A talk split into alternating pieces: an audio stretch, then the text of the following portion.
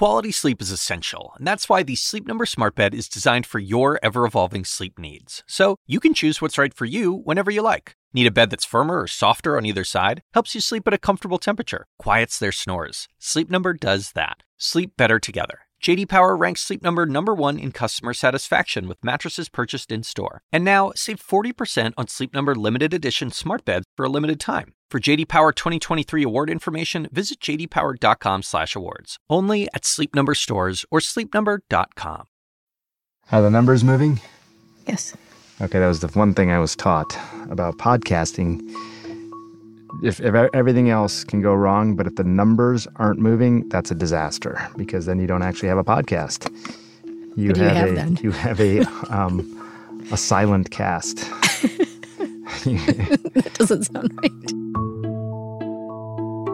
I'm Dr. Sanjay Gupta, CNN's chief medical correspondent, and that is my wife, Rebecca. Today, she and I are going to try out a new couples activity, and I got to tell you it's something we've never done before. It's maybe something that all couples should try at least once, though, at some point in their relationship. We are going to interview each other. So buckle up. As we in the United States start to see the light at the end of this COVID 19 tunnel, it just felt like a special moment to reflect. Life's been moving along so quickly, we barely take time to just sit back and think about what has happened. We now have the chance to rebuild with intention in the coming months, and we have the ability to optimize our minds and our bodies to really get through this and to thrive. On this new podcast, I'm going to talk with scientists and doctors and researchers, and yes, even my wife, to explore the surprising science behind health and happiness and fulfillment things we all really care about. We're going to talk about that and also figure out what steps we want to take to move forward together. It's time to stop feeling stuck and start chasing life. For this very first episode, we wanted to start with a big question, maybe the biggest question of the moment. How have we changed during this pandemic? And how does that shape the way we want to live our lives going forward? It's definitely been difficult trying to pave a new path when the world is kind of on pause, like it's in the middle of the night. I started my first full time job, which was completely remote, and to this day, 10 months later, I still have no idea what most of my coworkers look like. After an 18 year long career with a major nonprofit in the United States, I was let go. At 57 years old, this was a job and a position that I was hoping to retire from within a few years. COVID definitely contributed to my decision to graduate a semester early because online classes were so taxing. And I think missing out on a senior year is something that I'm going to look back upon and miss as time goes on. I think there was healthy parts of the change. Slowing down, not rushing through devotions in the morning, looking a little longer at a sunset or a full moon. It felt as though the universe was trying to send me a message of no car, no job, no real reason to get back to Austin. So, if there was ever going to be a time to make a big life change, this had to be it. So, I made the decision to buy a van and hit as many national parks as I could in the time that I was potentially allotted. Ironically, with all of the doors that the pandemic has shut, it really has opened up the freedom to be able to decide where I want to be and what I want to do with my life when things start getting back to normal. Whatever normal is after this.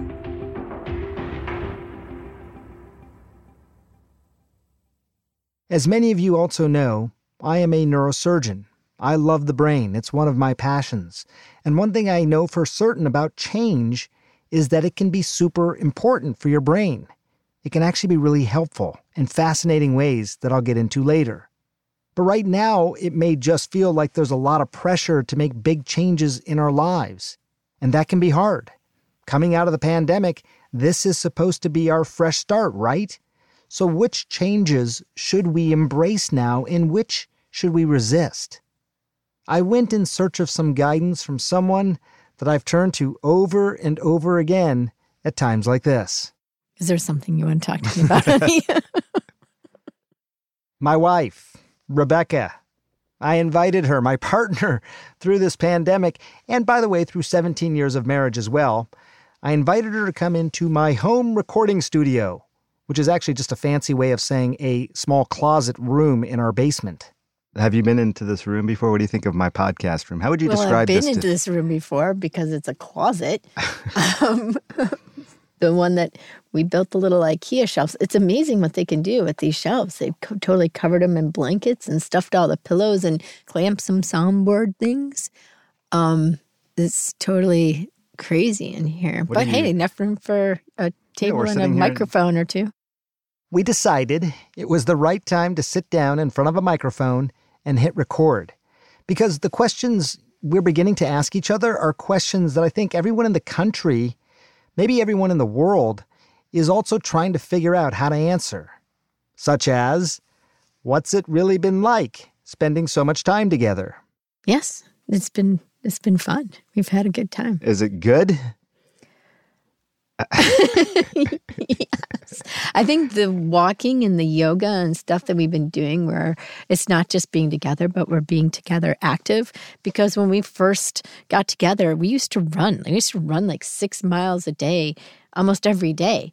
And um, and you had almost as busy of a schedule then as you do now. But through the years, we haven't been able to do an activity regularly like we have now. And I think that that's been really, really good for us. We like to be active and we like to do things together. You think we will continue to do it even after this pandemic sort of starts to wind down? I think that really all depends on what your schedule becomes. It's um, if if you're home as much as you are, then yeah, we'll continue to do it. Uh, otherwise, you're going to have to make time for it. What's the biggest change for you during this? How have you, how have you changed the most during this pandemic? How have I changed the most? I, don't, I mean, does that go into the like the drunk monk? Oh, yeah. Those are the four personality types that a lot of people say have come out of this pandemic the chunk, the hunk, the drunk, and the monk. I was a hunk for a while there. I lost weight, and then I like became a chunk, and then, then I was a monk, and now Get, I'm probably I- never a monk. I'm never a monk. I am. Um, I'm a hunk. yes, you are. well, it's mainly because I've not had time to do to engage in the bad behaviors that would take me towards uh, chunk or drunk. I guess. I so guess. basically, you have not been eating or drinking. it's true. I have. Not, I really haven't. I mean, uh, maybe a couple times. yeah, actually, our alcohol consumption's gone way, way down. I hear other people's has gone up, but ours has just gone like I mean, we were never big drinkers, but I, you know, I'd probably have a drink on the weekends for sure. And I, I, I as you're And talking, do I can't remember the last time I actually really did that. But then the walks help, the exercise helps, the yoga Mm-hmm. helps. So you start to do all that stuff, and so that's a good change. I mean, there are some good things. We've had a lot of, you know, we've managed to find ways to, as a family, be a family and laugh and entertain ourselves in ways that we hadn't before. And it's made us become creative in our own way. And hopefully we hold on to those. And the spontaneous dance parties were a lot of fun. I like I like that sort of thing. You know, even when I was talking to my wife about these big changes that our family is facing, I can't help but think about what this means for the brain. I've got to say that change can be good for the brain. It can be stressful sometimes, but in some ways it's actually essential for brain health. Let me explain. We used to think that you got a certain number of brain cells and that was sort of set in stone. These brain cells would eventually die off and that was it. You drain the cash. But what we've learned more recently is that it is quite possible we humans have the ability to generate new brain cells throughout our entire lives, not just when we are babies and our brains are still forming or in the wake of some injury, but neurogenesis, this idea of growing new brain cells, may be possible throughout our entire lives. And as an extra bonus, humans also have the ability to form new connections between those new brain cells and maybe change the brain circuitry. That's called neuroplasticity. You've probably heard that before, but so much of this is empowering. I really believe that. We can actually take steps to rewire and even expand our neural pathways to build healthy habits for a happier and safer life. But what should those healthy habits be?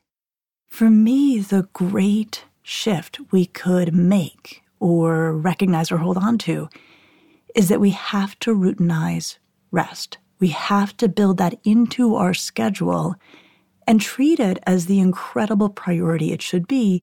Lisa Damour is a clinical psychologist. You might recognize her from a previous episode of my coronavirus podcast. Even pretty intense stress can be okay and growth giving if you can rest. And the analogy that works really, really well here is to think about psychological stress, intellectual stress, emotional stress as being a lot like the stress of weightlifting. That when we lift weights that are heavy, uncomfortably heavy, so long as we're not injuring ourselves, and really have a good workout, and then can pair that with rest, we actually gain strength. And the same is true for all of these mental activities that we have, you know, a really intense week of work or a really, you know, powerful emotional experience. And if we have downtime, if we can process it, if we can rest, usually we can consolidate that and grow on it. Rest is going to look different for every person. But for Rebecca and me, it's really been about those walks and the yoga and the exercise I know that may not sound like it, but in many ways, that was our form of rest and recharge. Unfortunately, I think for our kids, sometimes figuring out what is restful for them has been harder. The thing that they feel like they're missing isn't rest, after all, it's all of their old activities, their friends, all of that. I think for the most part, kids and teenagers really just want to get back to their lives, you know, really want to get back to being in school in the regular way, seeing their peers in the regular way, and for them, of course, time feels really different. You know, I say about teenagers that, you know, they, they basically operate in dog years. Like one year of an adolescent's life is like seven years of an adult's life. So if this pandemic has felt long for grown-ups, right, we have to bear in mind, you know, for teenagers, it feels like they've had, you know, seven years in a monastery, you know. And so I think for them, the big transition is to get to return to life. It's something that Rebecca and I worry about a lot. I think the pandemic's been hard on our three daughters Sage, Sky, and Soleil. They are 15, 14, and 12, but especially hard for our oldest, who's often felt cut off from her friends at a time when she really wanted to be immersed in a sea of humanity. If we were to think back when we were 15 and 16 years old, and um, the people that were the most influential in our lives were our friends. And I realized that for our daughter, or for any teenager, that ability to kind of, you know, bounce their ideas and, and move forward with their peers helps them really develop who they are. And I feel that she missed a big chunk of that. And on top of it, we were running, you know, crazy, but a lot of it was their activities, and their activities are so important, not just for their you know, not just for their fun and social, but for their physical and mental health, and then for their future, the things that they're involved in when they're um, going forward. And she, she, all those things just shut down for her, and they haven't really fully come back. Where the others have been able to engage in newer activities, she wasn't really able to mm. pick that back up. And that I think has been kind of a struggle. Yeah, I don't know sometimes if this is like you look at this sort of as a interruption in their lives, if this is some sort of permanent impact in their lives. I, I don't know. I mean, there's not a lot to, to go on here. You know, you go back like 100 years at previous pandemic of this nature and and see what the impact was. But um, what are what do you think though? Do you think are you optimistic that a year from now that she will have bounced back? You know, uh, I hope. I mean, part of it is going to be us, you know, kind of trying to always give her that view that this is more of an in- interruption than a derailment. But she's had some great wins and successes this past year, too, that I don't think she might not have even attempted or engaged in, like the cheerleading thing, which was fantastic. That being said, I keep trying to give her, in all three of them, more of that and you too, that perspective that it was just an interruption, and to try to filter out, like you say, what was the good and to hold on to those things.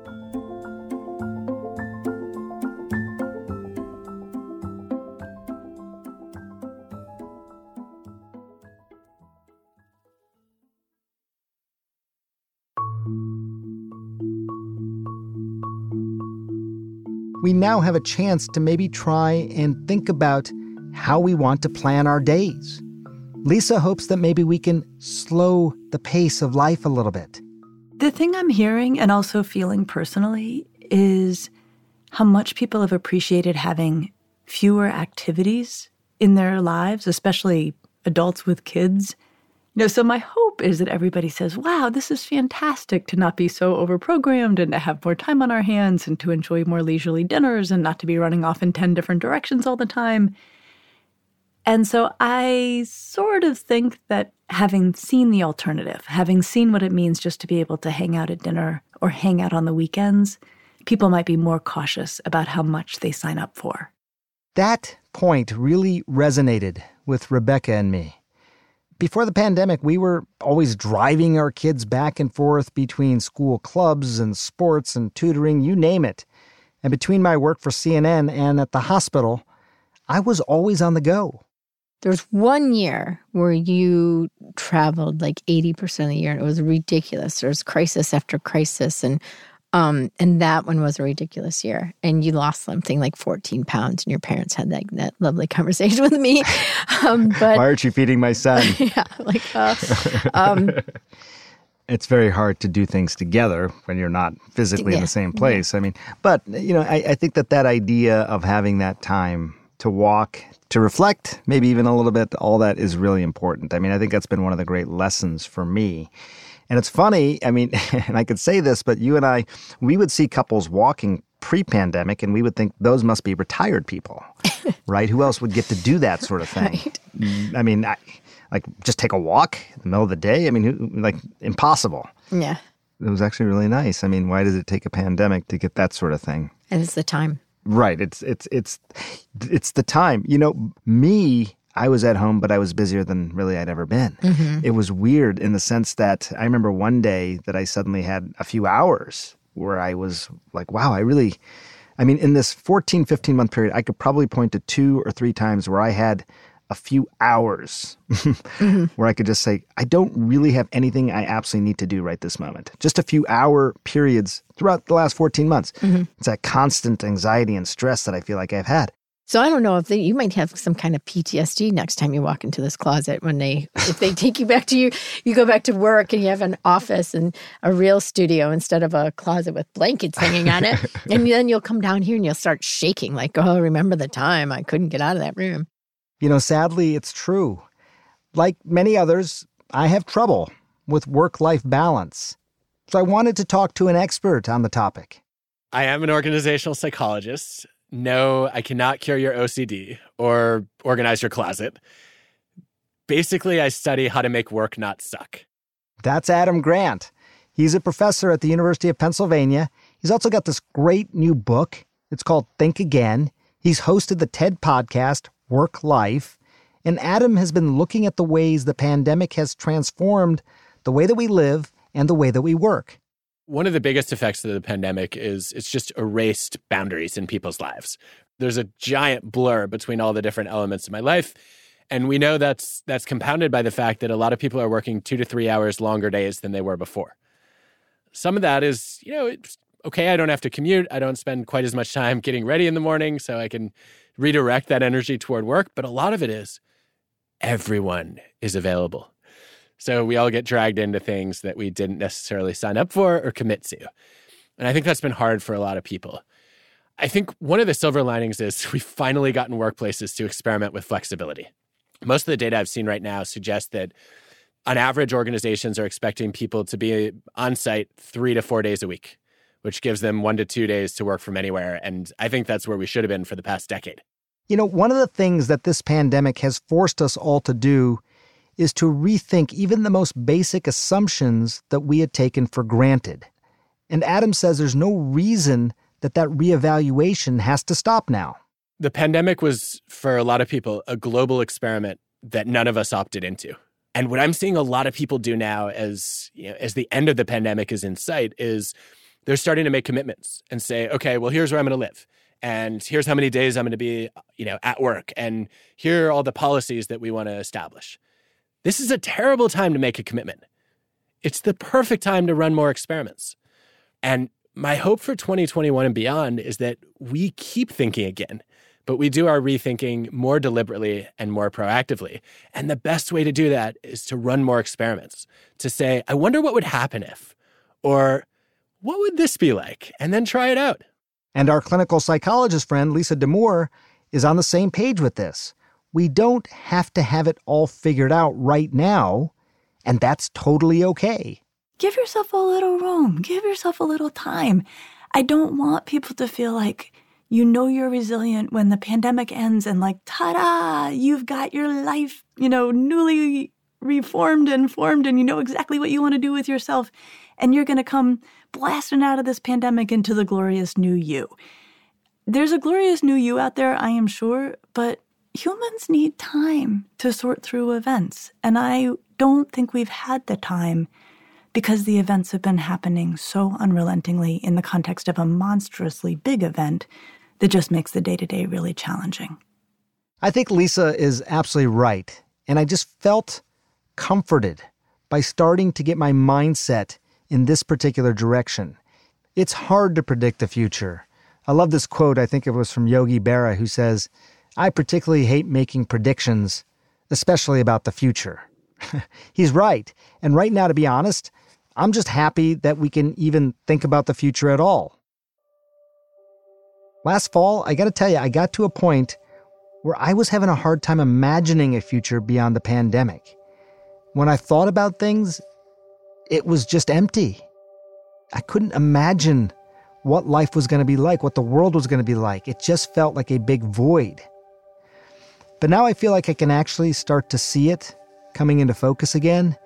And after talking to my wife and Lisa and Adam, I feel like there are some changes that I want to make for that future. I want to be proactive. I do want to improve my work life balance and keep up the quality time with my family. It's been such a blessing. More walks, more dinners together, more spontaneous dance parties with the kids. There isn't a one size fits all solution here, and there are so many people who are still really struggling at this point.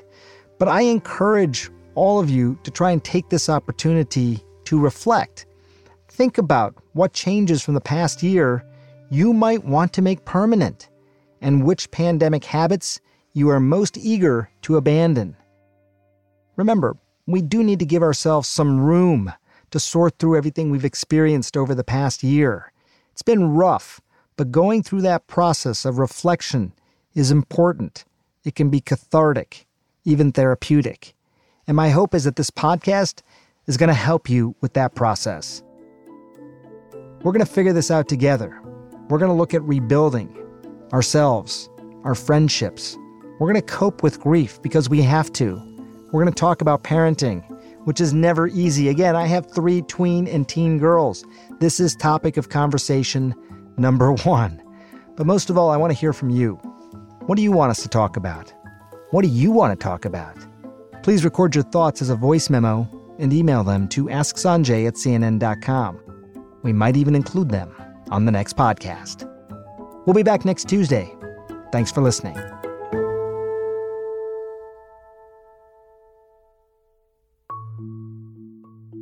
Chasing Life is a production of CNN Audio. Megan Marcus is executive producer. Zoe Saunders is the senior producer. This episode was produced by Rachel Cohn, Jordan Goss and Allison Park. Our medical writer is Andrea Kane. Tommy Bazarian is our engineer. And a special thanks to Ben Tinker and Amanda Sealy of CNN Health, as well as Ashley Lusk, Courtney Coupe, and Daniel Cantor from CNN Audio.